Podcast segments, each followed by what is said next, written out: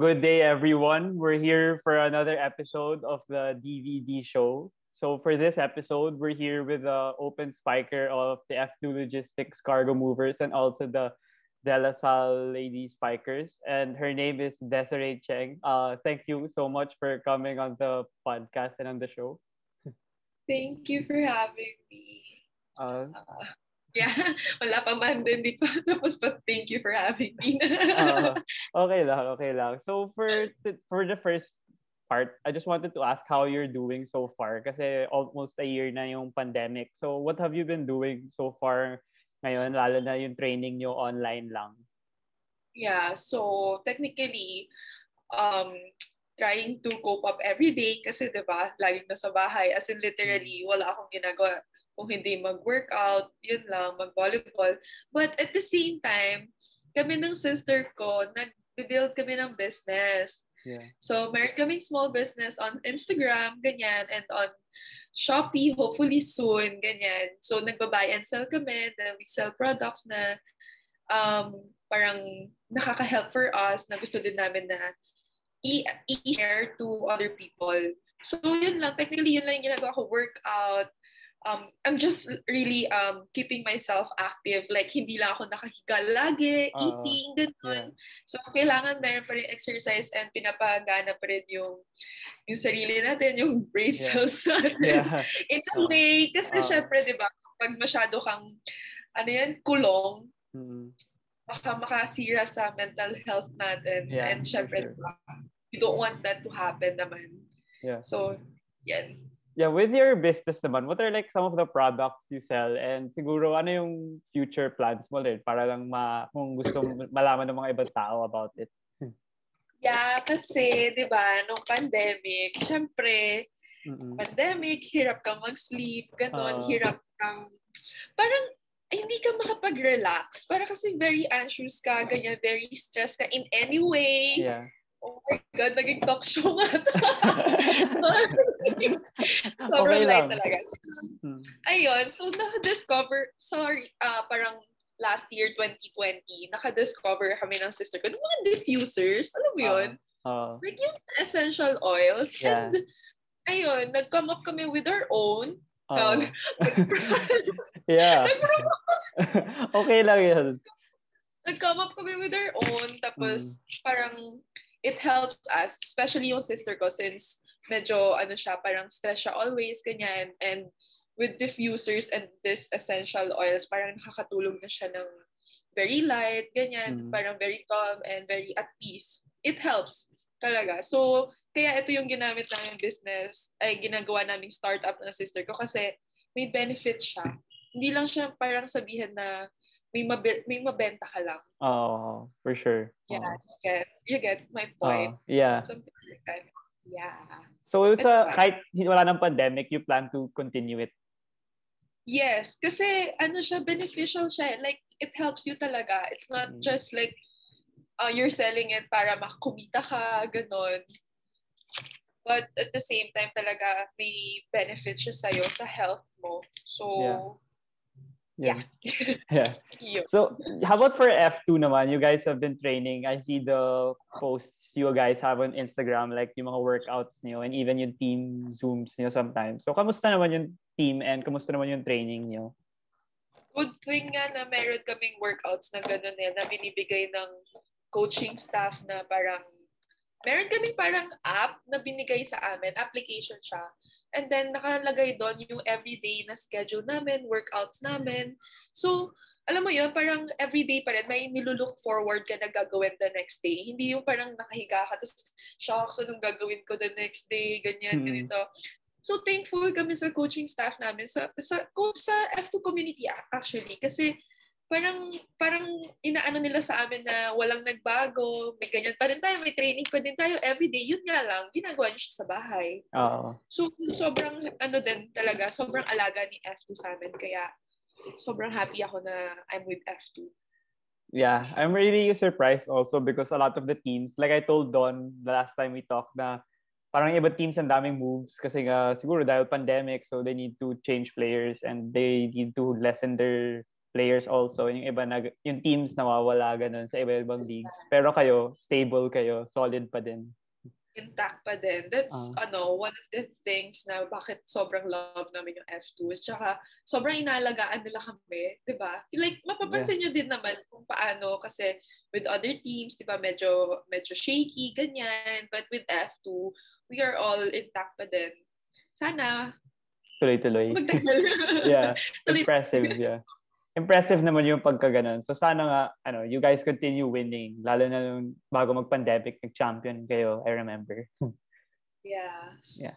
So nung, with the new news then about the new national governing body of the Philippines, yung may plano sila i-combine na yung PVL and PSL and may isang head na lang din ng volleyball dito sa Philippines. Ano yung reaction mo about that? And Uh, do you think it's gonna help the national team din? Kasi dati parang medyo magulo yung coaches, palagi nag-iiba, tapos yung teams medyo nag-iiba-iba yung formation ng team every tournament. So ano yung tingin mong future natin sa Philippine volleyball with the new governing body? Um, honestly talaga, wala akong idea sa ganyan. As in like, hindi ako open sa ganyan or what. But no recently, kasi syempre, lahat tayo tutok na sa social media, ganyan, and nakikita natin. And parang sobrang daming parang players na nag, parang daming players, ng volleyball players na natuwa with our um, new selected ng mga, ano sa, ano ka tawag doon? Sa... P, ano yung board? Yung parang PNDS oh, yeah. board? Yeah, yun parang sa board. Yeah. Which is, I think, yun naman talaga yung gusto ng lahat yung parang isa na lang magmamanage, tapos mm-hmm. yung mga supporting nila, ganyan. Kasi syempre, di ba, pag madami kayong gustong mag-manage, minsan pag mm-hmm. hindi nasunod yung isa, parang nag, mas lalong nagkakagulo. Parang yeah. hindi ka makaka-form ng team na, alam mo yon yung makakapagbigay ng glory or makakapag really uh, makaka-help for our Philippine volleyball. Kaya, ayun. Pero, alam mo, sobrang ingat na ingat ako magsalita kasi baka mamaya mababash ako. Hindi, okay lang yun. I asked Don the same question din. She had a good answer. Ha? You naman. asked Don din? Yeah. Yeah, ayun. Kasi feeling ko, mas okay kapag isa lang, ganyan. And then, nag-help yung iba. Parang, yung hindi hindi ka nag-help kasi meron kang sariling interest. You get my point? Like, yeah. Like, you're gonna help kasi you know na magbe-benefit siya dun sa team. Mm-mm. Yeah. Diba? Pero mas, mas maganda yun eh. And then yung magsa-start ka from, magsa-start yung coaching staff, yung mapipili, man, who, sino man sila coaching staff na mapipili. Yung pipili ng players na pang long term, na parang you're gonna train them hindi lang just because magsi-SEA Games next year. Uh-oh. You're gonna get uh, players and then build mo sila for how many months lang and then sabak yeah. na. Diba? uh, where's the connection? Where's yeah. the ano um, gelling ng team? Ganyan. Mm. Parang it's it's hard before para sa Philippine volleyball kasi kasi parang ang daming nangingialam na parang yeah. hindi mo alam talaga if the interest is like to help the Philippine volleyball or for self-interest. Yeah. Ganun. Yeah. So ngayon, sana hopefully, hopefully talaga maayos and 100% I'm gonna support the Philippine volleyball talaga, whatever happens. Yeah. As a fan din, medyo naguguluhan din ako kasi minsan as yung coach nag-iiba-iba every tournament. So syempre, pag nag-iiba-iba rin yung coaching staff, yung players, nag-iiba din kasi iba yung system, iba yung culture na gusto nila instill. Yeah. Like, minsan may ibang coaching staff, may ibang may ibang government na parang, ano yun, yung mga nasa head, parang may mga yeah. gustong players na ipasok yeah, na yeah. it gets mo. Yeah. Tapos hindi naman pala siya swak sa team yeah. for the coaches na nag nag-build ng team na yun. Mm. So, ayun, sana hopefully, sana hopefully, hopefully, ma, ma, maayos na talaga. And yung mangyayari ngayon, sana pang long term na. Kasi sayang eh, we have a very good players talaga, I swear yung mm, Philippines Talent, ngayon. Like, yeah. mo siyang ilaban eh. Sayang yeah. eh, kapag hindi mo siya, hindi mo lang talaga pinag-connect yung dalawa at hindi nagtugma yung decisions. Sayang. Oh. So, sana. I read today, baka si Coach Ramil daw yung maging coach. So, sana matuloy din yun. Kasi perfect, in my opinion. Siyempre, bias din sa Lasal. De, joke lang.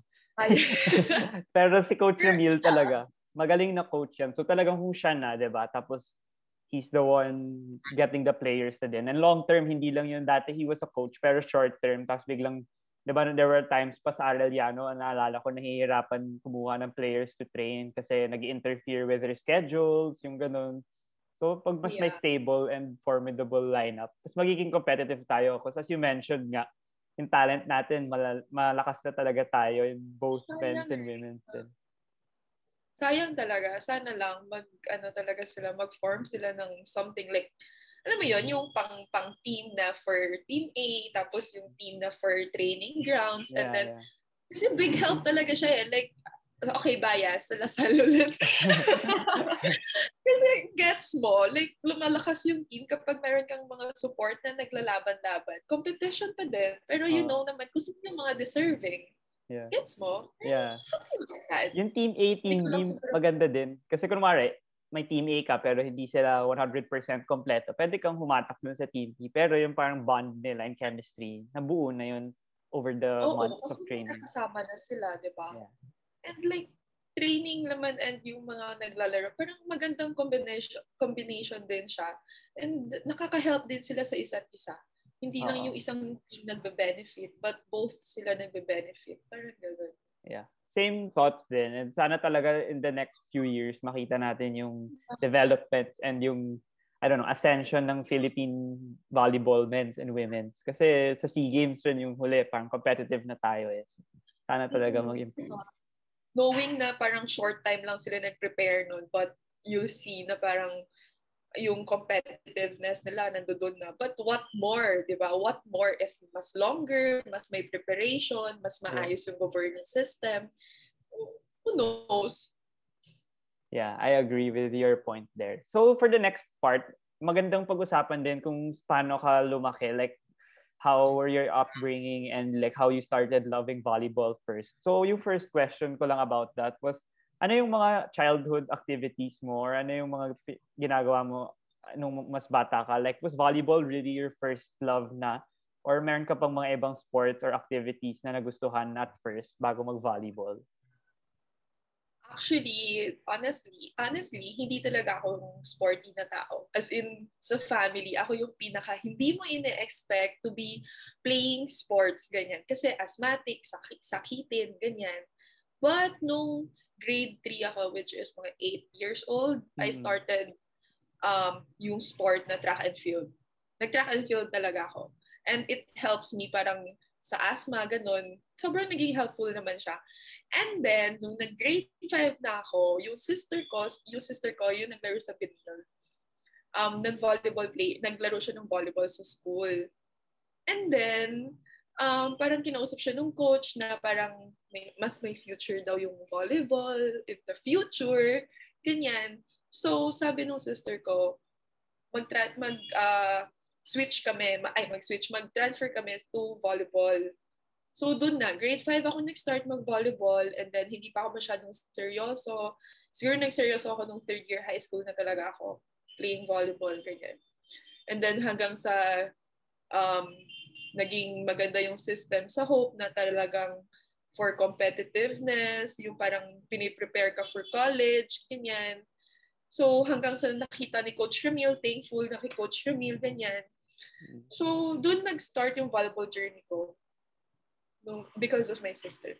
And because, ano, uh, sinasabi nga nila na may future sa volleyball. So, which is totoo. Yeah, which is totoo talaga. Yan. Yeah. Yeah, kita natin talaga. And um, yung family ko kasi hindi talaga kami ganun ka well off talagang family. As in like, um, hirap kami parang financially in a way. But because of volleyball, it helped. Yeah. It helped sobra. As in, mm. nag-turn yung life namin to very, very, very like 360 degrees, something like uh, that. Or hindi naman 360, but gets mo, parang mas yeah. umangat yung life namin, mas nagbigyan namin yung family namin a comfortable life, ganyan. So, sobrang thankful din ako na lumaki yung volleyball and mas gumanda talaga yung sistema and nagkaroon ng professional in Philippines. Yeah. So, So, yun sa Hope Christian naman, I saw sa internet kanina when I was researching that you won a lot of awards ng palarong pambansa. So, kamusta naman yung experience mo sa palarong pambansa? And may- maybe ano yung best memory mo for Hope Christian din? best memory ko is nung 2013, last playing year ko, fourth year, fourth year high school. Never kami natalo doon. Wala kaming liga na natalo kami. Lahat ng leagues namin, champion. So parang it's like a grand slam for us Yeah. graduating. So, tapos ano ulit yung second, yung first question before that? Yung ano yung how about your awards? Yung paano how did you feel getting all the awards? Kasi parang 2011 you got an award, 2012 may award, 2013 parang ganun lahat may award. parang yung awards is like a, a prize na parang extra prize na lang siya eh. Parang ganun. But the truth is parang small league sa small leagues lang sa small leagues lang din ako nakagkaka-award Mm. but the big leagues no and yung sa palarong pambansa one time lang ako nagpalaro ay twice twice lang which is twice. nung elementary ako and nung last playing year ko which is nung fourth year yun lang pero ewan ko bakit yung pag nagsisearch kayo kasi sa akin ang daming awards it's not true no Hindi, sabi kasi best blocker ka daw, MVP, ganun. That's weird though. But yeah, may mga konting awards, but it doesn't, ano, parang a big, big achievement dun sa maliliit. Oo. Ewan ko, kasi parang larong, ano na siya, Chinese schools, Oo. gano'n. Tapos, syempre, syempre, pag nakatanggap ka ng awards sa Shakey's V-League at sa palaro, yun, yun, achievement talaga yun.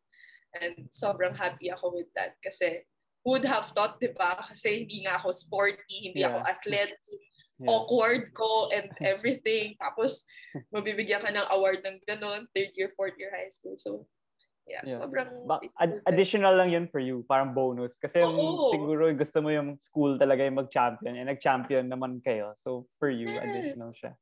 Sa school lang talaga, sa school talaga, it's for the school, yung help nila sa akin sa lahat ng mahe-help nila in all ways talaga.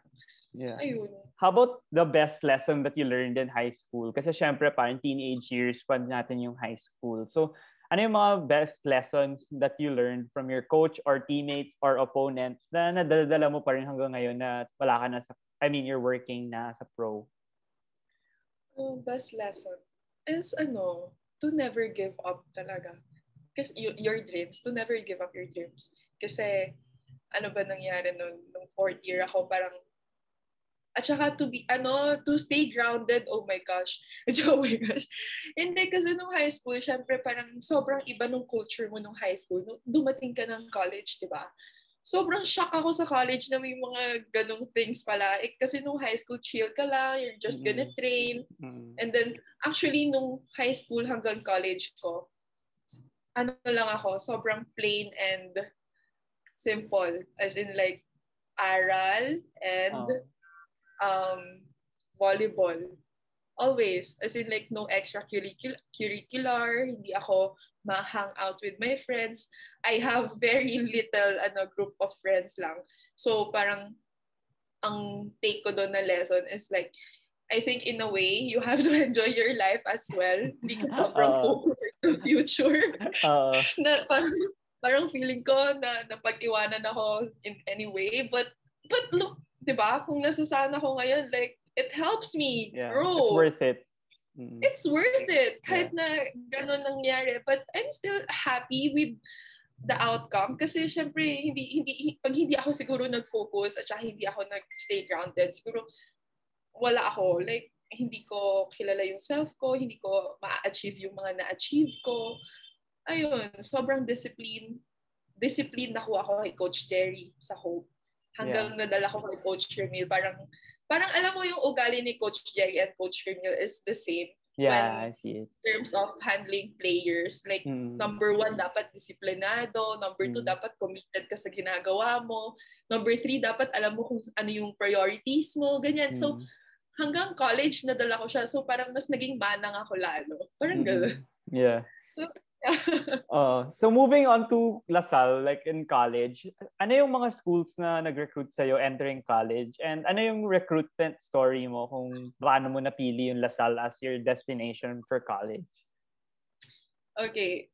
Bakit nga ba Lasal? Una, parang I think, ano, parang naririnig ko siya sa UAP. Alam mo ba na hindi ako informed na may UAAP pala dati? parang, alam mo, hindi ako informed na, akala ko pag, ano, pagdating mo ng college is like scholarship, yon And then you're just Yeah. gonna play. But Uh, hindi ako informed na UAAP is a big, ano, league Thing. pala Ah. sa legit. Oo. So, sabi ko, sobrang funny talaga. Tapos nung, ayun, parang lagi ko naririnig yung lasal, lasal, lasal. So Mm. parang naano yung, yung brain ko na, ah, sige, maglalasal ako kasi maganda lasal daw, ganyan. mm, But, ayun, paano siya nabuo na maging lasal? Una, sabi ng parents ko, mas malapit sa house, which is kasi sa Binondo ako. Okay. And ang Mm. nag-recruit talaga sa akin is Lasal and UP. Kasi UP, Coach Jerry. Coach Jerry. Yeah. Yeah, Coach Mm. Jerry. Kaya lang hindi na tuloy. but, yeah, Basta yun. And then, Yeah. sa Lasal, um, paano ba? I think nakita na ako ni Coach Remil sa palarong pambansa din ata. Yeah. And then, yeah, yun, nagtuloy ako ng Lasal kasi na sinabi na, ng family ko na okay sa Lasal and madami ding tao nag-encourage ta- sa akin to play sa Lasal kasi first, maganda yung program ng ng volleyball talaga. As in like, yun nga, yung sinabi ko kanina, same daw ng ugali si Coach Remil and si Coach Jerry. So parang, ah yung adjustment mo is like, ah konti na lang kasi parang same lang sila ng patakaran. Kung paano nung high school ka, ganito din ng college ka. But, nung nag-college ako, yun nga, shock ako, culture shock ganyan na sobrang, it's a big thing pala talaga. Kasi very, pa- nung high school ako, parang sobrang kulong. Alam mo yun? Yung Yeah. parang Yeah. Chinese school kasi, di ba? Parang Oo. very, ano kayo-kayo lang. Ah. Pagdating ko sa boom! parang na-win ba ako in any Oo. way. Ganon. Ayun. Doon na siya nag-start and then nagtuloy-tuloy naman. Maganda naman yung kinalabasan. And ayun nga, wala din ako masyadong life nung nasa Lasal ako. Volleyball and school lang din. Oh, yeah. So, kamusta naman yung ano, yung first year mo sa Lasal kasi and first two years actually kasi syempre yun yung time na natalo kayo sa Ateneo ng dalawang sunod na beses and syempre nung entering Lasal siguro kahit di mo siguro di ka pa familiar with UAAP nung pumasok ka na sa Lasal alam mo na champion sila with all the previous batches with sila Ate Cha Cruz and sila Abby Maranio sila Michelle Gumabaw and even sila Manila Santos so gaano kalaki yung pressure? Tsaka syempre naka-affect din siguro sa inyo na natalo nga kayo ng first two seasons mo sa Lasal. How was the feeling for that? Sobrang hindi ko ma-explain yung feeling. Parang alam ko hindi ko dapat sisihin yung self ko but at some point dun sa time na yon sobrang sisinisisi ako na bakit ganun nangyari? Bakit hindi ako nag-improve? Bakit siguro sometimes na ah parang sinisisi ko nga yung sarili ko in any way kasi nga 'di ba? Kung nanonood ka ng game before, alam mo kung bakit. Gets mo. Oo. Pero, ayun, parang hindi ko ma-explain. Basta sobrang, ano, parang sabi ko, hindi ako nag-improve siguro kasi sobrang laki ng ulo ko. anyway, Mm. nagulat nga ako, di ba? Culture shock from high school tapos nung college, ganyan. Mm. So parang siguro feeling ko nadala ko pa rin yung pagiging, uh, syempre di ba dapat kailangan dala mo talaga yung champion champion spirit mo. Oo. Kasi sa Lasal ka din. But yeah. yun nga, hindi siya naka-help sa akin. And ayun, hindi ako naging grounded, hindi ako naging, hindi ako naging humble in any way. So, sobrang daming pagsisisi talaga ng first two years ko. Sabi ko, paano kaya, no, kapag hindi ako gano'n, pag um, uh, nag-iba yung ways and perspective ko nung mga panahon na yun, siguro iba din yung result. But, ayun, uh, lesson learned and blessing in disguise yung pag-AACL ko kasi nakita ko kung paano, oh my God, nakita ko kung paano silang nag enjoy lahat sa court while playing, while Mm. me recovering, and before, parang na self-reflect ako doon na, bakit hindi ko na-enjoy before? Masyado ba ako nagpalamon sa pressure? Masyado ba ako nagpalamon sa dapat magaling ka kasi first first six ka kaagad. Mm. Dapat magaling ka kasi galing ka sa champion team ng ano high High school. school. Mo Yeah. yung mga thoughts na yun. Oo. So, ayun. Doon na nag-start na parang, no, I need to work harder nga. Parang, start ka from zero again. Which is talagang nangyari. Start from zero no ACL, recovery, season 78, champion, season 79, bumalik, first half, pangit, ganyan. So, ayun, work hard talaga and you have to believe in yourself. Kasi yeah. ikaw lang din makakatulong sa sarili mo. If hindi mo tulungan yung sarili mo, forever kang stuck kung nasa stand ka. Yeah. So, nung sinabi mo na nga yung ACL injury, yun yung next part na gusto ko pag-usapan din. Kasi syempre lahat ng player, hindi naman lahat ng athletes meron parang mental and physical abilities to like, you know, overcome the ACL. Minsan pagbalik nila, medyo hindi na sila at the same level at they, as they were from the years back. Pero ikaw, parang mas gumaling ka pa nung season 79 to 81. So, nung recovery process mo for from the ACL. How, how tough was it? Because I saw an article then na you said that you were thinking of quitting na because yeah, it's really hard after the ACL then kasi yung 79 yata after the first round that's when you said it to coach Ramil. So how how was the process like and siguro nung mahirap na talaga for you parang ano yung nakatulong sa kayo sa'yo or ano yung naka-motivate sa'yo to keep moving forward? Um yung ACL is parang sobrang na-down talaga ako doon. As in like, parang sabi ko, it's the end of my career. Ganun. Kasi syempre, wala pa ako napapatunayan doon sa Lasal. At saka hindi, hindi ko pa, parang hindi pa ako bayad sa help nila sa akin in any ways. Hmm. But, uh, uh, yung help is like the scholarship and the dormitory, yeah. ganyan, and yung pag-aaral and everything, ah. Yeah parang sabi ko, hindi pa ako, hindi pa ako, hindi ko pa nabibigay yung best ko. Tapos nangyari naman to. But what's yeah. happening? And this yung recovery is really, really tough. As in, sobrang sakit. Sobrang nakakapagod na gusto mo na lang, na ayaw mo na lang gumalaw, na pabayaan mo na lang injured ka. But at the end of the day nga, di ba, yung sinabi ko, if you have a goal and you ha- you want to achieve that goal, certain goal, gagawin mo yung lahat para makabalik kahit na gano'ng kahirap siya. So doon, from that, sabi ko, sige, babalik ako. Nakita ko si Ate Ara kung paano siya mm. mag-recover. Oh same my God, kayo. ang. Yeah.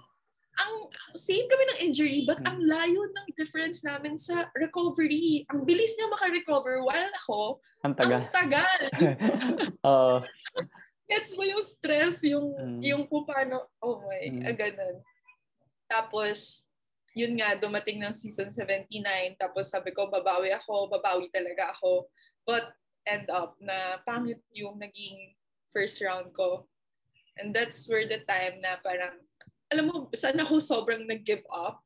Nung season 79, first round na natalo kami, last game namin versus Ateneo. Oh. And then after nung game na yon, the next day, nag-training kami. Tapos, alam mo sinong nagbo-block sa akin sa training? Sino? It was Coach Ramil. And nabablock niya ako. Uh, so sobrang, embarrassed ka, parang ganun. Oo, sobrang umiiyak na ako and all. Mm. Tapos, parang sinasabi ko na sa parents ko na ayoko na maglaro. I wanna end. I wanna quit na. I don't wanna finish the UAAP season 79 anymore. Ganyan. But, kinausap ako ng dad ko na parang sabi niya na in, uh, so shobe, shobe Chinese. So yeah. shobe uh, yan ba yung character na gusto mong ipakita sa akin na quitter ka? Mm-hmm. Uh, doon na nagsimula na, di ba, sabi mo sa akin na, na gustong-gusto mo mong volleyball, na gusto mong ma-achieve yung goals mo, yung future natin, um, maging maganda, andiyan ka na eh, tapos aalis ka pa. What's making you, ano, quit or stop volleyball? Parang ganon sabi ko parang parang feeling ko hindi na ako nag improve mas lalo pang nagda-down. So, what happened? Pinanood ko yung mga yung mga uh, players na parang volleyball, no specific na tao, basta mga volleyball techniques ganun. Uh, yeah. Tapos nung ayun, pinanood ko sila, tapos nagkuha ko ng technique, sabi ko, sabi ko pa, paano ka kaya makakapatay ng bola kapag hindi ka makatalon? uh, Ganun yung mga sinesearch ko sa mm. YouTube. Tapos, ayun, nakuha ko yung best technique for me. And then, gina, uh, in-apply ko siya nung first game ng second round. Sabi ko, if this one, hindi pa din talaga akong nag, nag, um, parang hindi ko pa na-change yung ways ko to play or mabalik yung Mm. gusto kong, yung gusto kong laro naman for myself. Ito na talaga yung sign ko to end things, ganyan. But it happened. Turns out na maganda yung result nung first game, second round, which is game versus at, uh, FEU. Habang sa nagtuloy-tuloy na siya. So sabi ko, okay, it's a blessing in disguise talaga na nangyari tong lahat, quitting and everything. And then nag-self self-reflection, nag-help with Miss Day, ganyan. Sobrang, na yun, nagbago yung life, nag- nagbago yung init ng hangin Hmm.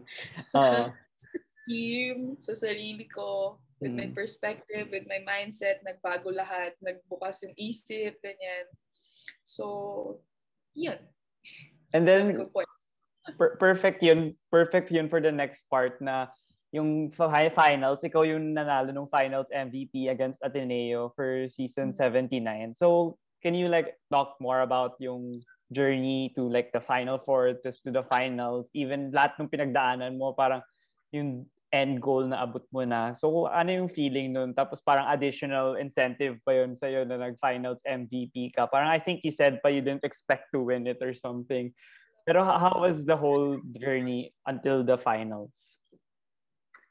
sobrang hirap nung journey na yun. But at the same time, sobrang nakaka-proud. Kasi si Coach Ramil, finally, parang na-recognize na niya ako na parang one time, parang nasabihan niya ako noon na, Uy, Des, you're improving. Parang ganun. Wow. Uy, I like, I like na, eh, sabi niya parang, I like, parang sabi niya, gusto ko na, ano yun? Parang something like, sabi niya, finally, nalabas mo na yung confidence mo. Parang something like Mm. that. Basta sinabihan niya ako ng isang word, ay isang phrase na sobrang sobrang nag-ano sa heart ko na shocks, finally na-recognize na ako. Mm-mm. Hindi na ako yung laging sinasabon, hindi ako yung sin- Mm. ano, you know, alam mo yun, di ba? Yeah. Gets, gets mo if, ano, Yeah. just, ayun, sobrang yung process na yun hanggang ma- ma-achieve yung championship and yung finals MVP. Hindi talaga para sa akin yung finals MVP, I swear. I don't Who did know, you think was gonna win?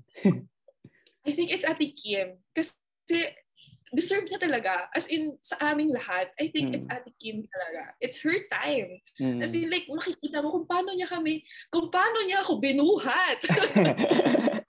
yeah. Uh, paano niya ako binuhat. So, mm. ayun. So, hindi ko siya ina-expect. Pero yung process talaga, sobrang hirap nun. Sobrang kailangan hindi ka hindi hindi ka pwede magpatalo sa utak mo. Kasi 'di ba nasimulan mo na siya. 'Di ba talo ka na nga nung first round. Tapos nung second round nag-start ka na na okay. Tapos yung isa-isa na yon yung habang pa, pa, pa-end na siya, kailangan mo labanan yung utak mo na kaya mo yan, kaya mo yan. Hindi, hindi ito yung time na para sumuko ka. Mm. Hanggang sa championship, ayun, happy. Yay! Champion! Oo.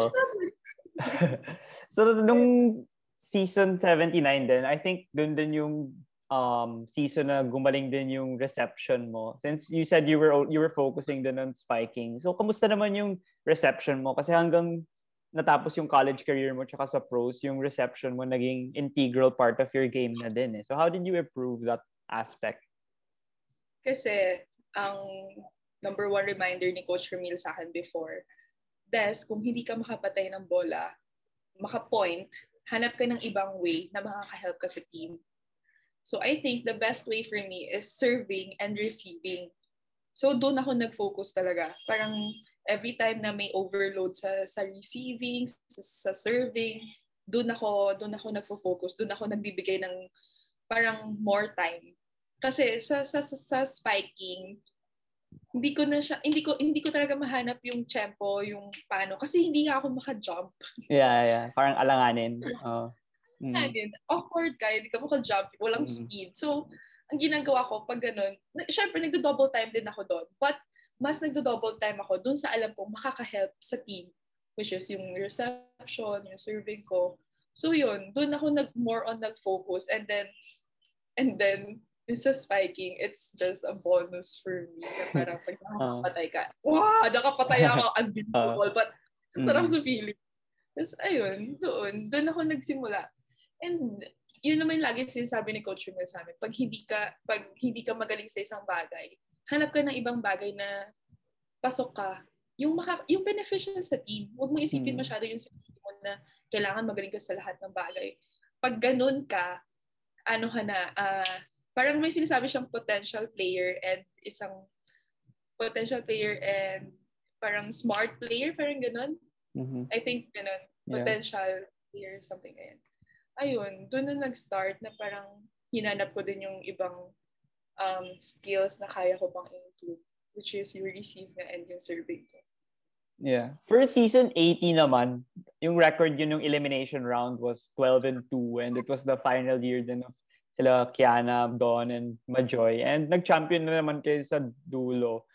And you also won the best server award for that season. And yeah, the two defeats you had nung elimination round were against NU and Adamson lang respectively. So can you talk about more about that season and how was the journey naman for that season that well, how that was the different differentiating factor of that season from season 79 kahit you know pareho kayong champion for both Season 81, no 80 Ay.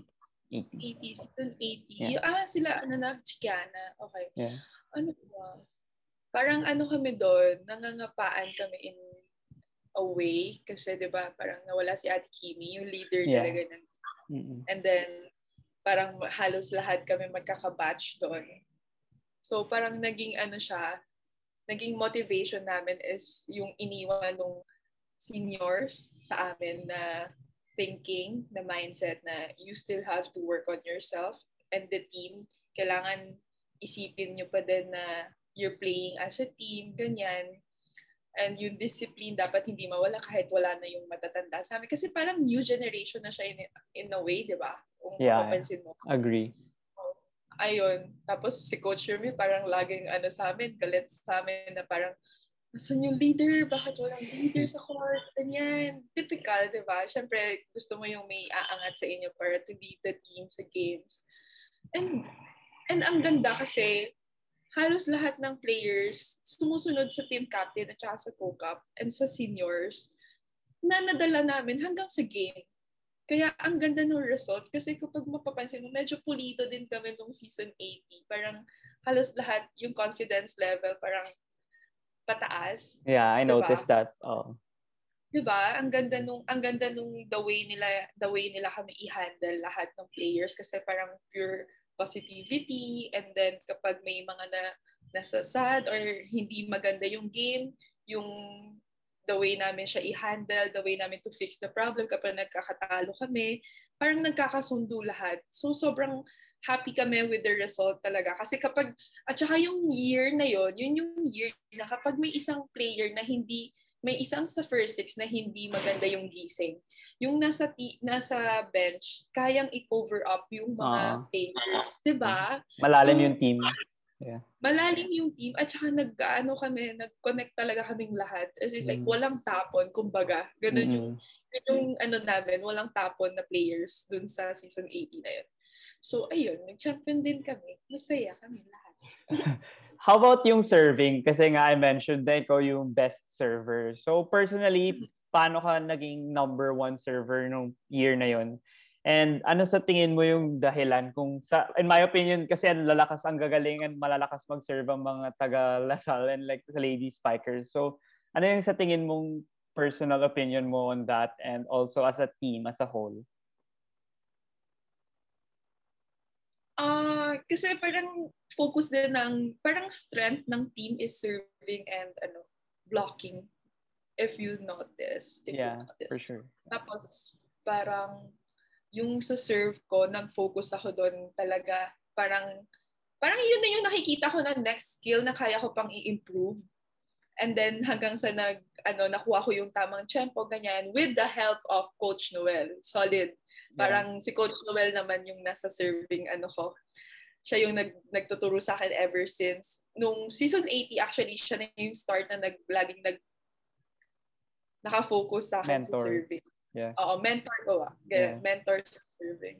Yeah. So, ayun. Alam mo yung feeling na parang if may gusto ka talagang i-improve sa sarili mo, you're never gonna stop hanggang ma-achieve Oh. mo yeah. Ganun Mm. nangyari sa akin. Nag, na- natuloy, natuloy ko na yan hanggang 79, hanggang sa nag-end, hanggang ngayon. ganun ako, parang hindi ako nagpapatalo kapag hindi ko nakukuha yung gusto ko. But at the end of the day, winning and losing is part of the, ano talaga. diba?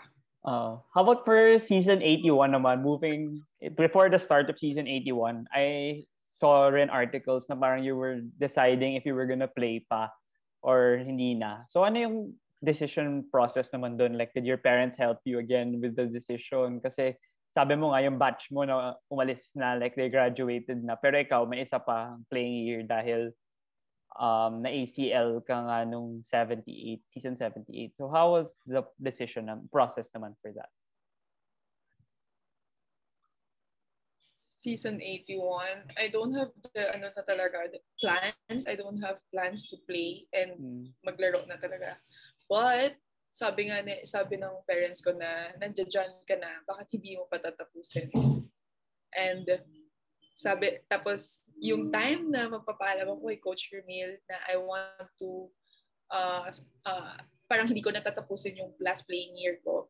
It's the time na nasa, ano ba sabi niya sa akin? Sabi niya na parang uh, ikaw bahala, decision mo yan. But, uh, uh, but, alam mo na kailangan ka ng teammates mo.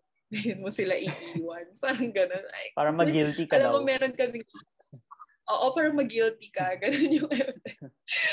meron kasi si Coach Reveal na one, parang pag nakakausap mo siya one-on-one, parang pag nagpapaalam ka na, parang hindi ka makabigay. Uh, parang bibigay ka pala sa kanya na, oh, uh, sige na nga, coach, gano'n. Uh, yung ganong effect. Pero hindi, pero pag nagsalita siya, normal talk lang na parang, uh, um, I think magiging helpful kasi team, makaka-help ka pa lalo sa team kapag nag-stay ka, ganyan.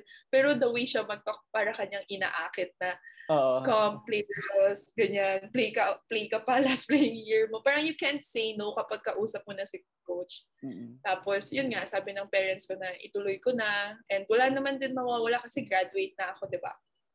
And you're just, you're gonna do your best and win the championship championship if kaya But, ayun, kinapos. But, thankful pa din ako kasi binigay ko yung best ko. Alam ko, ito yung year na parang hindi ako guilty na natalo kami kasi alam ko sa sarili ko, binigay ko yung best ko. And alam ko na yung teammates ko, binigay din nila yung best nila. But, ayun nga, uh, kulang. Kulang pa rin talaga. But, okay na yan. Oo. Uh, nung season 81 din, appoint ka as team captain. And sinasabi mo nga nung season 80 na parang minsan si Coach Ramil sasabihin ah, sino na ba yung leader or sino mag-act as leader dahil nawala si Kim Fajardo after season 79. So you I saw in an article that they said nga it was a challenge for you because you're like soft-spoken and you don't like, you're not really vocal with your, what you want to say, like your opinions. Pero how tough was it with being the captain of the team, especially na ang daming young players na dumating sa Lasal nung 81? Ano, ayoko talaga. As in, hindi ko talaga, hindi ko talaga siya, hindi ko alam, kasi yun nga, tama ka, like hindi ko alam kung paano ko i-voice out yung sarili ko if I have opinions, if I have mm. suggestions, ganyan. Kasi parang wala akong confidence na kaya kong mag-lead ng madaming mm. tao. Parang ganun. But at the end of the day, pag binigay na sa'yo, wala ka ng choice but you have to work hard. Work harder para makuha yung loob nila na and para mag-guide mo sila. Actually, wala talaga akong parang alam mo yung nagpo-point na si Coach Reveal na mag-captain. As in like wala talaga as in like sa, nagpe-pray talaga ako na sana Lord hindi talaga ako kung ako, kung sakali man mag-help na lang ako doon sa magiging team, team captain but don't give it to me kasi baka hindi ko siya kayanin. Ganun talaga. As in, like, iniiyakan ko. Pati yun, iniiyakan ko. so, so, sobrang takot ko. Tapos, ayun. Paano ko ba na ano yun? Nalagpasan? Tinulungan din ako ng teammates ko. As in, like, sinasabi na niya, nila na ate, wag mo na masyadong isipin na team captain ka. Kasi senior ka rin naman. Eventually, susundin ka rin namin and yung voice mo kailangan ng team. At saka, kailangan lang naman parang for me, pag ano captain is yung hine-help mo sila isa't isa eh, sa mga weaknesses nila and isi-celebrate natin yung mga uh, strengths nila and yung mga nagagawa nilang tama. You don't have to be so strict sa mga players. You don't have to be so strict sa mga teammates mo kasi um, na, na, na parang na-experience mo kung ano yung na-experience nila eh. Kasi na-experience mo na, napagdaanan mo na, I mean. So, kailangan lang nila guidance. Yeah. You don't have to be strict, you don't have to command, ganyan. So, naging light lang nung pagsasama ko with them, which is naging parang okay naman. I think okay naman. Oo. Tapos, ayun, nadala din naman namin siya sa court. Kaya lang sa court kasi yun nga, hindi naman ako ace player, hindi naman ako eh, yung parang influential na player, ganyan. But I, but I can say na I will help the team. Pero hindi ko, parang hindi ko kakayanin na ako yung magdadala na parang gano'n. Kailangan ko Oo. sila kasama ako. Oo. Kailangan ko sila kasama ako. Hindi Oo. siya one-man Oo. gets. Parang ganun. Kaya lang yun nga, sobrang bata ng team, hirap syempre kapag yung yung ate nila kinakabahan, eh di mas lalo silang kinakabahan. Alam mo yung sa game, yung parang ako kabado ako pero hindi mo pwedeng ipakita sa kanila na kabado ka. So Oo. kailangan mo i-feel yung sarili mo. Eh, kung mapapansin mo, hindi naman ako ganung tao kasi very emotional din akong tao. Nalalabas ko din kapag ano yung nafe-feel ko sa loob, diba? So, ayun, yun yung nangyari nung 81, which kinulang, kinapos, but lesson learned yun sa kanilang lahat na kailangan na rin nilang mag ah, step up ng game kasi hindi na hindi na biro yung mga kalaban ngayon. Kasi nga, di ba, sabi ko yung Philippine volleyball ngayon, lumalakas, tumataas yung level of competitiveness. So, ayun. Sayang lang nung 82, no? Okay. Meron ba specific parts of the game na tingin mo nagkulang as like a captain and as a leader? Kasi nga yung leadership style mo naman maganda like it's open communication among all the players tapos yun nga ah, kahit leader ka hindi ka parang I'm acting as a boss hindi naman ganun yung leadership style mo. So as a leader nga as the team captain, meron ba specific parts lalo na ng UST matches kasi dalawa sunod na talo yun sa Phil Oil tsaka sa MOA. And I think nung second game talaga, akala ko mananalo kayo nun eh. Pero talagang kinapos lang nung dulo. So meron ba specific parts of the game that you felt na kulang sil- kulang kayo? Oo, yung last game namin. Kasi expect expect ko din, expect ko din na mananalo kami noon. eh. As in, as in like, ano, parang nag-prepare talaga ako ng, nag-prepare ako sa sarili ko na hindi ko hindi ko tatapusin yung playing year ko that that day. Mm. But kinapos nga, tapos sabi ko, shucks, anong nagkul- nagkulang ako siguro sa sa leadership. Yun, yun, yung time na yun, nagkulang ako sa leadership kasi nakita ko sa mga mukha ng mga bata na parang kabado din sila. Oo. Pag pinanood ko kasi yung game ulit, so parang nakita ko din sa faces nila na kabado sila and medyo hindi sila confident sa ginagawa nila. Kasi ako mismo, nung day na yon hindi rin ako masyad, hindi ko masyadong nailabas na perform yung game ko. Mm-mm. Parang ando doon, pero may kulang. Yeah. Parang, gets ka? hindi Parang A makikita game. Parang ganun. mo. Oo, yung A game ko, hindi ko nalabas. But Yeah. may laro, hindi lang nalabas yung A game. Mm. Kinapos. So parang, ayun. Yun yung one of the bad games na masasabi ko talaga. Kasi yun yung nag-end ng career ko sa UI. Oo. Pero they gave you naman the respect you deserve. Nakita ko yung ginawa nila nung last part. You and, kayo naglalaban ni Lourdes Clemente yata. Yung nag-arrow sila nung, ar, parang archer this one. yeah. yeah. So you mentioned that that you you sayang nga na hindi natuloy yung season 82 because we they, we only played one game and nanalo nga against Ateneo despite yeah the youth like puro bata na nga yung players and there yung start sa starting seven yata including the libero parang tatlo yata yung rookies eh. So really nung entering the season even me I watched volleyball talaga I didn't even know some of the players on the team kasi I don't see them play anywhere. So, nung game lang na yun, doon ko lang sila medyo nakilala. So, what's your outlook naman of the future of the team? Kasi lalo na ngayon, we don't know when the season's gonna start. So, we don't know if sila Tiam, Tin Tiamzon, sila Michelle Cobb, di ba? They might not come back rin pag nag-start yung season. So, sila Julina na yung next core ng Lasal with Thea Gagate and sila Laila Cruz. So, what's what's your assessment and outlook of the team for the future seasons? Yung season 82, actually kasi, di ba, parang sa uh, PSL naman, sa F2 pala, nakakasama din namin sila mag Tarazon naman And kayo. nakita ko talaga, oo, nakita, nakita ko talaga yung improvements nila. As in like, lahat sila potential players talaga na kaya nilang i-improve yung sarili nila kaya nilang taasan yung level nilang mas mataas pa sa amin sa PSL if gugustuhin nila and if mag uh, magfo-focus sila dun sa priority nila. But now, sana, sana, sa actually, kasi kung mapapansin mo, back to zero din lahat eh. Hindi mo masasabi if sino yung mga, di ba, yung nagstay yung laro or yeah. what. Kasi pandemic at saka hindi mo alam kung ginagawa nila lahat ng workouts nila at home, if disciplined ba sila, if committed pa rin ba sila sa work nila or sa sa passion nila, ganyan. So sana um eventually kapag nakabalik kami, mabalik mabalik ng lahat ng players yung yung skills nila and all. Pero, yun nga sa Lasal, knowing Coach Ramil and kung paano siya mag-train ng players, kahit nang gano'n ka pa zero, kaya kanyang i-improve. Basta willing ka magpa, magpa-help sa kanya. So, with that, sobrang bagong generation na yung 82 kung mapapansin mo din. As yeah. in, like, after uh, generation ko, new generation uh, na talaga sila. Yeah. Di ba? And si Julie ng first year lang nung kasama ko ngayon, kapag bumalik ang UAP, siguro fourth year, fourth year college na siya. Imagine that. Yeah. Diba? Sobrang bilis ng panahon. Parang But, second ayun. playing year pa lang niya, pero pagbalik na, parang sa academics, fourth na, parang ganun. Fourth na, diba? As in, patapos na din sila. Uh, so, another generation na naman.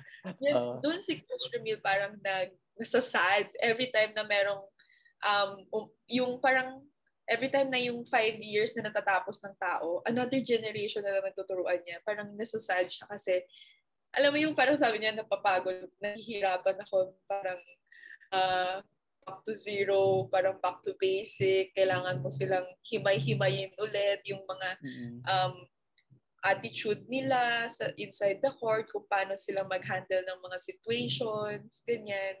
So I think, nung naka, since nakasama namin siya, since nakakasama namin yung mga bata, nakita naman namin yung improvements nila at yung willingness nila na makabawi kasi nga natalo, di ba? Yung willingness nila makabawi, na yung willingness nila na uh, magkaroon ng confidence to play, makilala, ma-recognize ng school and makapag-give back sa school and kay Coach Ramil and sa coaching staff. So I think malakas pa rin yung team natin talaga. Uh, hindi, no doubt doon. Mm. No doubt talaga. Mm. Malakas pa din sila. Yeah. Sabi ko sa sinabi. So, yung sinabi mo nga about Coach Ramil, magandang pag-usapan din yung yung tenure niya sa Lasal. Kasi nga, as you mentioned, parang challenge for him to always train the young generation. Kasi same lang yung tinuturo niya, pero kailangan niya mag-adjust based dun sa personalities and attitude nung bumapasok na bagong batch. Pero for you naman, ano yung parang differentiating factor or what makes him unique? Kasi nga he's one of the best or if not the best volleyball coach here in the Philippines.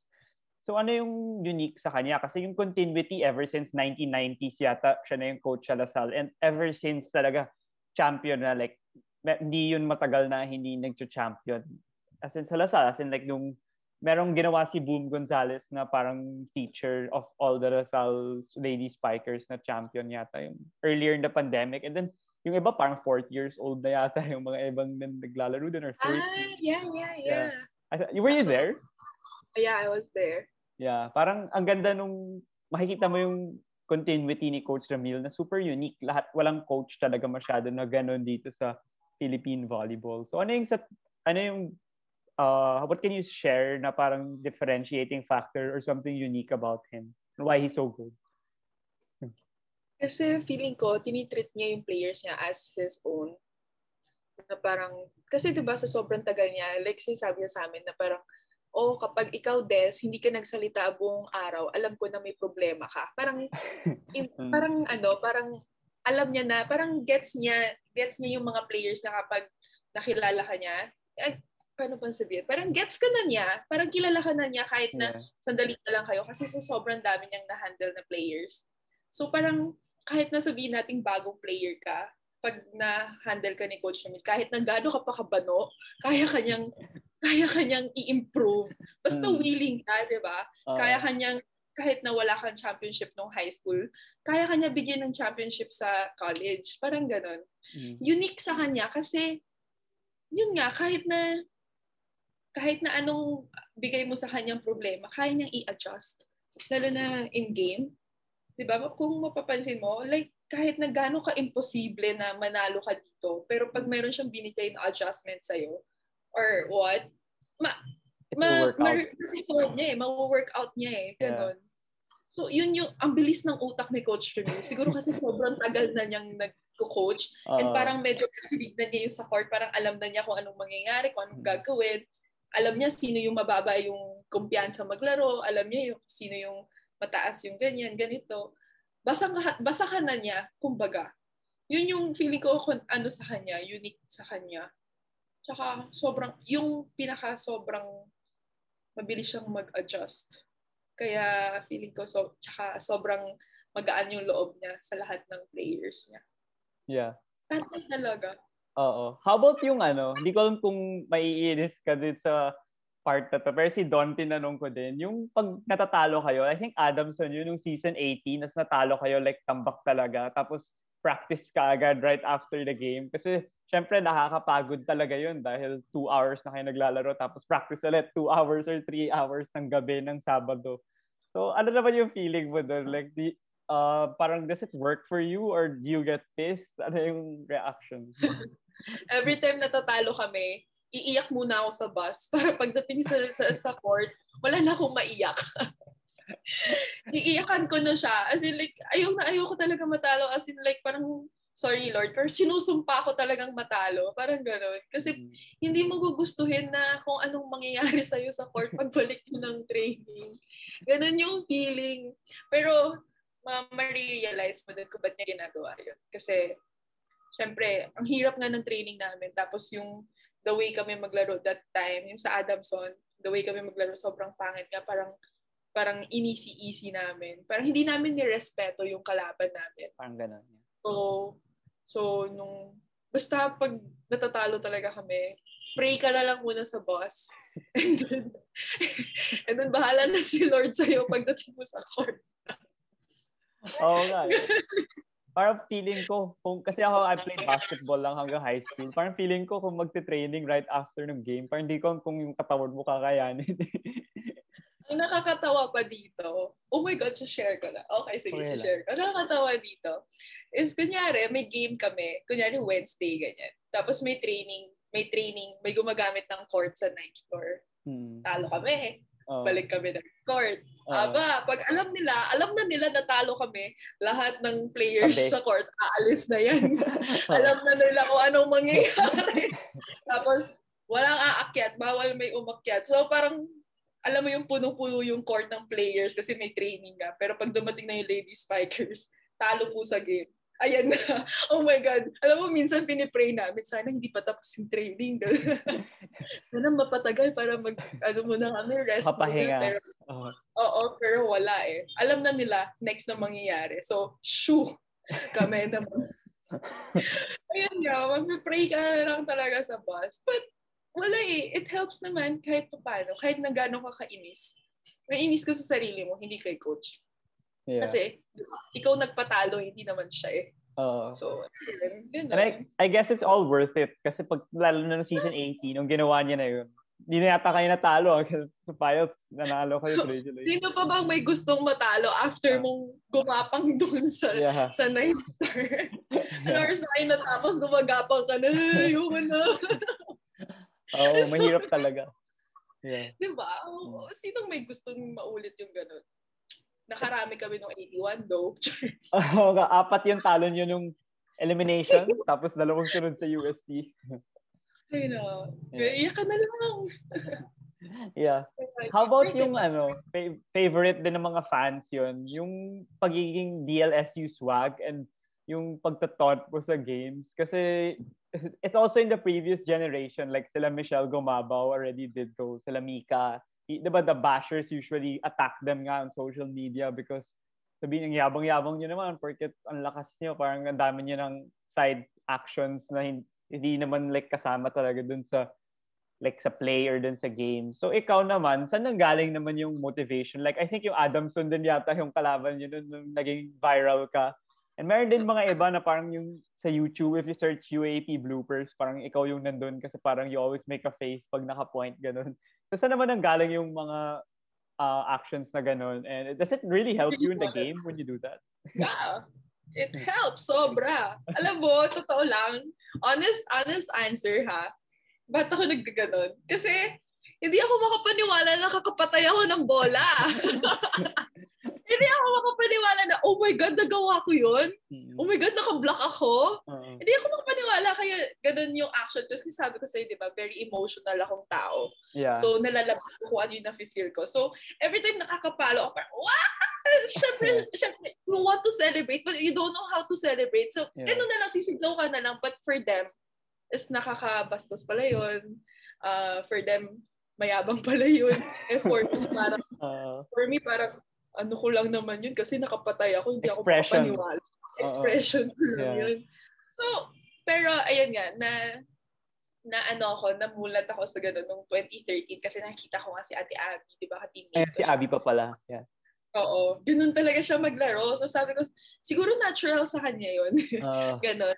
Pero okay lang yun kasi parang for me, nakaka-hype yun eh. Mas nakaka-engganyo. Pag may, may nanggaganon sa'yo tapos ikaw nanggaganon, nakaka-hype siya in any way. But Oo. syempre, hindi ma-understand ng watchers, ng viewers yun kasi for them, mayabang and whatever. Pero inside the court lang naman yung ganun. Pag outside, very tahimik ako, yeah. ako makakausap, Mm. ganyan.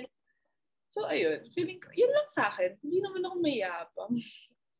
So you say Adamson, yun, I forgot si Flora ba yun? Yung player? No, 8 Uh, Yeah. Tapos naging, is- I think, di ba naging issue yun because nakascore siya, tapos niyabangan ka niya, tapos nag-time out si Coach Air dahil nagalit siya kung bakit nagse-celebrate yun dahil lamang naman kayo. Parang ganun. ako doon. But at the same time, natuwa ako kay Flora doon. As in, yung confidence niya. Uy, nakakataas kasi ng confidence sometimes if nagkaganon ka. As in, like, ibig sabihin, kasi may isa pa siyang ano sa akin, ibig sabihin is like, hindi ako magpapatalo sa'yo. Parang ganon. Hmm. And ganda nung ginawa ni Flora for me, pero ayaw pala ng coaches niya ng ganon. Kasi minsan ganon talaga eh. Eh kay Coach Ramil, okay lang. Sa yeah. iba palang coaches, hindi siya okay. Which is yung kay Coach Air. So, yeah. ayun. Pero taas na respeto kay Flora do. Magaling siyang player. Nice siya. And mabait talaga siya. Tsaka medyo, ano ka, medyo outside the court, nagpapansinan naman kami. So, Oo. So really, really, you just leave it all there in the court. Tapos yun na oo, yun. nakakatawa nga. It's just like yung, yung nangyari yun. Kasi nagtawanan lang din kami na, oh my God, Flora, seriously? Oo. parang kayo lang nag issue tapos kami, masaya kami dito. Oo, totoo yun. Ito yun lang yung issue dyan. Lahat, well, ganun naman talaga, di ba, pag sa social media. Hindi naman nila kasi alam nangyayari inside the court talaga, yung Yeah. emotions eh. Outside noise lang talaga sila. So, kebs. How about sa social media nga, since ngayon generation, parang unique siya na talagang it really affects the athlete, whether positively or negatively. Well, for you, you don't really get affected by it negatively. Kasi ikaw rin, like, you're active sa social media, like Twitter and Instagram. So, how do you deal with the bashers naman and the fans that tweet random stuff pero they don't make sense naman? Mm, alam mo, kung ano, medyo patola din ako eh. Pag Oo. ayoko talaga yung sinasabi sa akin sometimes. Kasi papatulan talaga kita. What? Natuto na ako. Natuto na ako. Kasi ano, dati, dati nung first, second year ko, sobrang dami ko din bashers. As in, I am the most bashed player. Parang ganon. Mhm. Tapos, ayun, parang nagpakain ako nung mga times na yun. Nadala din ako sa kanila. But after that, parang na-realize ko na hindi naman nila ako nahahawakan eh. Parang gano'n. Parang hindi nila ako natotouch, hindi nila ako nasasaktan physically.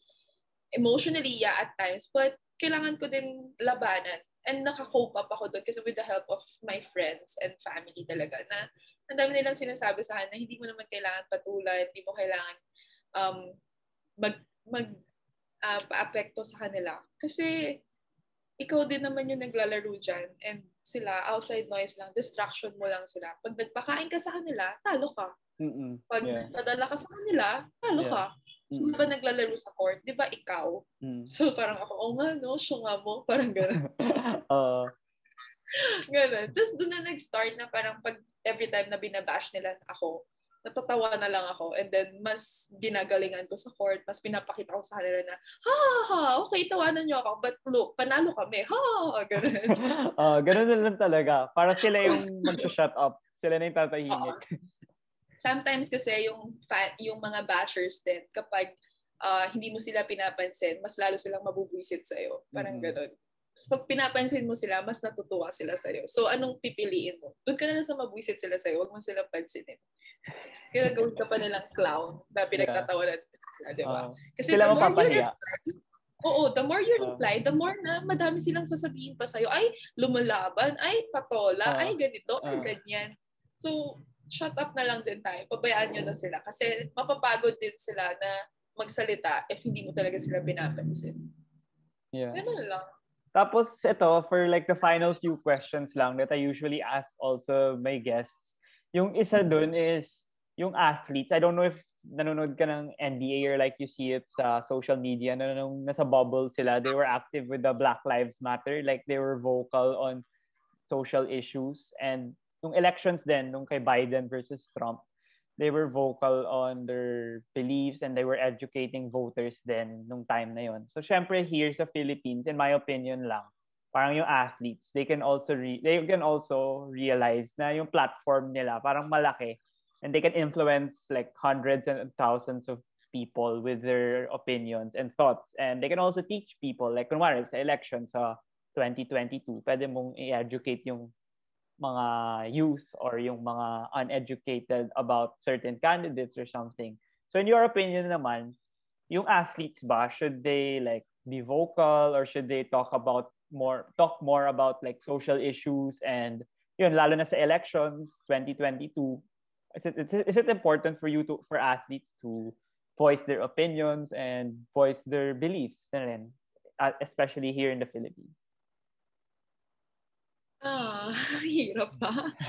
Um, I think it depends if gaano ka ka-knowledgeable sa social issues. It Mm. doesn't matter if sobrang laki ng followers mo, following mo, or followers mo. Mm. Kasi hindi ka, pag, di ba, pag ganun, syempre dapat maingat ka din sa sasabihin mo. Maingat in a way na educated ka. In a way na make sense yung sasabihin mo. Kasi sometimes kasi may mga may mga social ano social media influencers and celebrities I, I guess na parang salita lang din ng salita. Yeah, madami nga. um, Oo. walang wala namang laman yung sinasabi nila. Parang nakikisabay sila kung ano Yeah. lang yung Trend. yung nasa social media, kung anong trend. But Ah. yung deeper meaning, deeper parang reason kung bakit nangyari yon parang gets ba? Kasi ako Ah. personally, hindi rin ako masyadong nag ano sa social media about social issues kasi hindi ako educated and ayoko magkamali. Kasi Oo. susundin nila ikaw ikaw. nila, susunugin ka nilang buhay. Parang sabi mo, sorry, hindi ko alam. Pero syempre, di ba, kailangan mo din minsan na hindi naman kailangan, hindi naman siya required. Feeling, sa akin to personal ah, hindi Oo. siya required. Hindi siya required. But if syempre, if knowledgeable ka, educated ka about it, you know anything about it, maybe you can share your thoughts. But hindi meaning na tuturuan mo siya. Di ba? Kasi ngayon parang, ewan ko, yung sa social media, parang minsan ayaw mo na lang mag-open. Kasi konting, konting kibot, konting ganyan. May sagot na. Oo. Oo, gets Ah. ba? Parang small things, but pinapalaki nila. Yung Mm. ganun. Kahit hindi naman na kailangan i-ano. Yung ganun. So, sa akin, personally, honest, ano talaga, answer, if if may alam ka, why not share? If knowledgeable ka, educated ka about it, why not share? Yun. How about naman sa best DLSU memory mo na non-UAAP or non-volleyball related? Best? Oo. Best na nangyari sa akin sa Lasal? Nakagraduate ako. Nakagraduate ako. Ano ba? Lahat ng nag-give, nabigay sa akin ng Lasal, like, yung mga scholarship, I think na give, parang, paano ba sabihin? Hmm, Hindi ko alam. Ano ba? Si Andre Karakut, in-interview ko, sabi niya yung best memory daw niya na non-basketball related was yung mga nagko-concert pag, I forgot kung may Ben and Ben, yung mga ganun, pupunta sa school. Yun daw best Kasi memory niya. diba, sabi ko sa'yo, hindi nga ako lumalabas. Dorm and gym lang ako. So, Ah, okay. yung best ko, hindi ko alam. Siguro makapasok ng Lasal. yung D-cut. sobrang ano. Sobrang wala talaga akong social life. So parang, outside volleyball din ba? Oo. Kung meron lang. Kung wala, okay lang naman. Outside volleyball. Grabe, so wala. Siguro hindi ko pa siya maisip now. Kasi, ano bang best nangyari sa Nakamit ako ng new friends na sobrang sabog. Pwede yun, I pwede naman eh. I don't know. Siguro, best nangyari sa sa sa yun, nakamit ako ng new friends na lang. Nakamit ako ng new Oh, friends. tapos na hanggang- friends mo na sila hanggang ngayon. Kahit graduate na. ngayon. Pwede naman yun. Oo, actually, Lasal, ano, players ba? Kasi wala din akong friends na hindi, ano, athlete. Oo. hindi rin athlete. So, ayun. At saka yung education ng Lasal, grabe. Nakagraduate ako. Sobrang saya ko. Mm-mm. Tapos yung last two, or yeah, last two, second to the last question is uh, five dinner guests, dead or alive. Sino pipiliin mo? Like any, pwedeng local, international, gano'n. Guest? Guest? Oh, Again? parang Chot. five five dinner guests, dead or alive. Yung parang may fine dining kayo, tapos magdi-dinner ka with them for like two to three hours. Sino gusto mo makausap, whether dead or alive? So, pwedeng politicians, pwedeng celebrity, pwedeng kahit Kahit sino. Oo. Five. Shocks. Sino gusto kong makasama sa Kahit artista, ganun. Hmm. Ay, ay, okay, okay, okay. So, politician. Gusto ko si Miriam Defensor. O same kayo ni Don. Same answer. Si Don. Sabi Talaga? niya, Gusto ko Miriam. siya. O kasi Ah. feeling ko madami, madami siyang knowledge na share sa akin. Yeah. Sa fitness, si Nadine Lustre. Sa fitness ha, Ah, ang ganda ng ano niya, eh, parang wim- ano siya, women empowerment kasi siya. So, I Ah. like her. you'll learn a lot. from them. Oo. Sa politics, tapos na artista, um, sa volleyball, siguro si, ano, si Tsuting. Gusto ko si Tsuting makasama. Yun ang Tsuting, yun sa China. Tapos, shocks. Two to three hours, no? Tapos, Wala, parang normal dinner na fine dining. Yung may mga wine. Ganun. wine. Tapos si Don tsaka si CJ.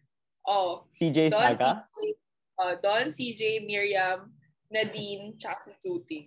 Perfect na yun. Pero wait lang, si Tuting siguro hindi. Kasi hindi kami magkakaintindihan. Okay lang. Translator. yun na, yun na. For me, I think yun na.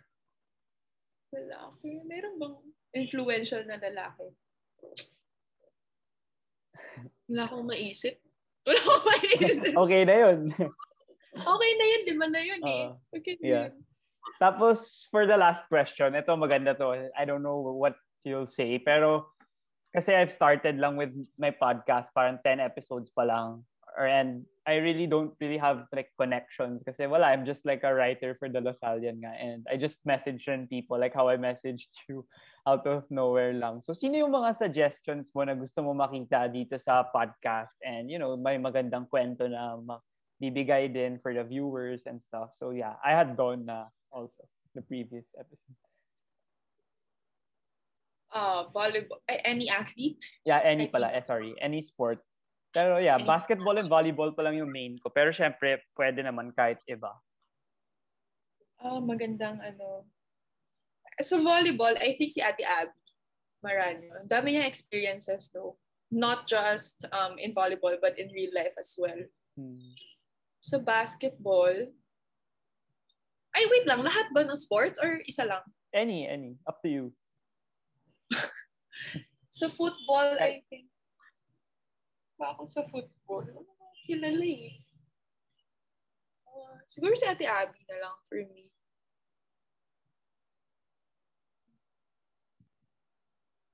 Hindi kasi ako familiar sa ibang sports. Okay lang, okay lang. Yung iba, one lang din naman yung suggestion. And yeah, just try messaging. Sometimes may mga magre-reply nga din yun. So any, fine naman. I think si Ate Abby magre-reply kasi paano naman si Ate Abby with interviews if ever you want Ate Abby.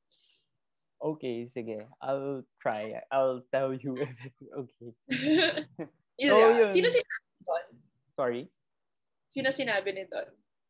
Ah, si Coach Shani, yung conditioning coach niya. Ah, yeah, yeah, yeah, yeah. Kasi he's a Pwede daw. karate player din daw. So parang you can ask about those his life there, his life conditioning. Parang madami Yeah. daw pinagdaanan din in his journey. And I think it's also nice pag unique content, like kahit hindi sila masyado sikat or kaya nga kasi hindi sila masyadong sikat or hindi sila ini-interview. Maganda yun kasi it's like a different space for them to express their life story. Parang, Si ano, si ano pa rin. Ay, si weightlifter natin. Si weightlifter. ah. Hidelin Diaz. Oo, si Ate Diaz. I think Yeah. okay din siya. Yeah, maganda yun. Pero I think, I didn't try yet ka. Kasi parang busy yata dahil may training for Olympics or something. Ay, ay, ay. Ayun. So, yun. Thank you so much again, Des. That's all the ta- questions that I have. Thank you so much for joining me here on the DVD show. And I really appreciate you. And I hope all the viewers also learn a lot. Kasi ako, madami akong natutunan, lalo na yung mga downtimes mo talaga, like yung ACL injury. Kasi yun, pwedeng i-apply kahit hindi ka volleyball player, kahit hindi ka athlete. Yung learnings lang naman, yung lessons, pwedeng i-apply din sa ibang aspects of your life, whether businessman or whatever, lawyer, ganun. So, do you have any final message or something? Uh, thank you for having me. Thank you. Sana meron, meron silang natutunan. Sobrang daldal ko ngayon. I don't know Oo. saan ko nalabas yung energy ko, but ganito kataas yung energy ko. But Uh, yeah, I had fun. Thank you. Thank you for ano um guesting guesting here. Sana madami ka pang sana magkaroon ka ng madaming viewers pa and makapag-interview ka pa ng mas madaming influential na tao more than more than more than more than than you expected. Yeah. yeah. Uh, yeah, yun. Thank you again. I'll send you the link when I post it. I'll post it around two weeks from now, maybe. After Dawn's, then I'll post yours. And then, yeah, yun. So, sana back-to-back lady spikers, mag-enjoy sila.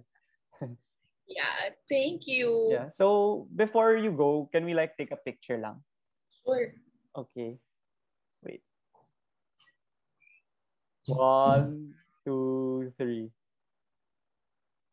Okay, so yun. Thank you so much again for coming to the show. And yun, hope na magkaroon na ng volleyball soon kasi miss na kayo nung fans.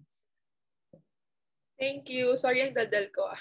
Okay lang, mas, maganda nga yun eh. Mga guests ko rin, madadaldal. And I, they always say like, oh, dami ko sinabi, parang haba ng kwentuhan. Pero I appreciate it nga pang ganun.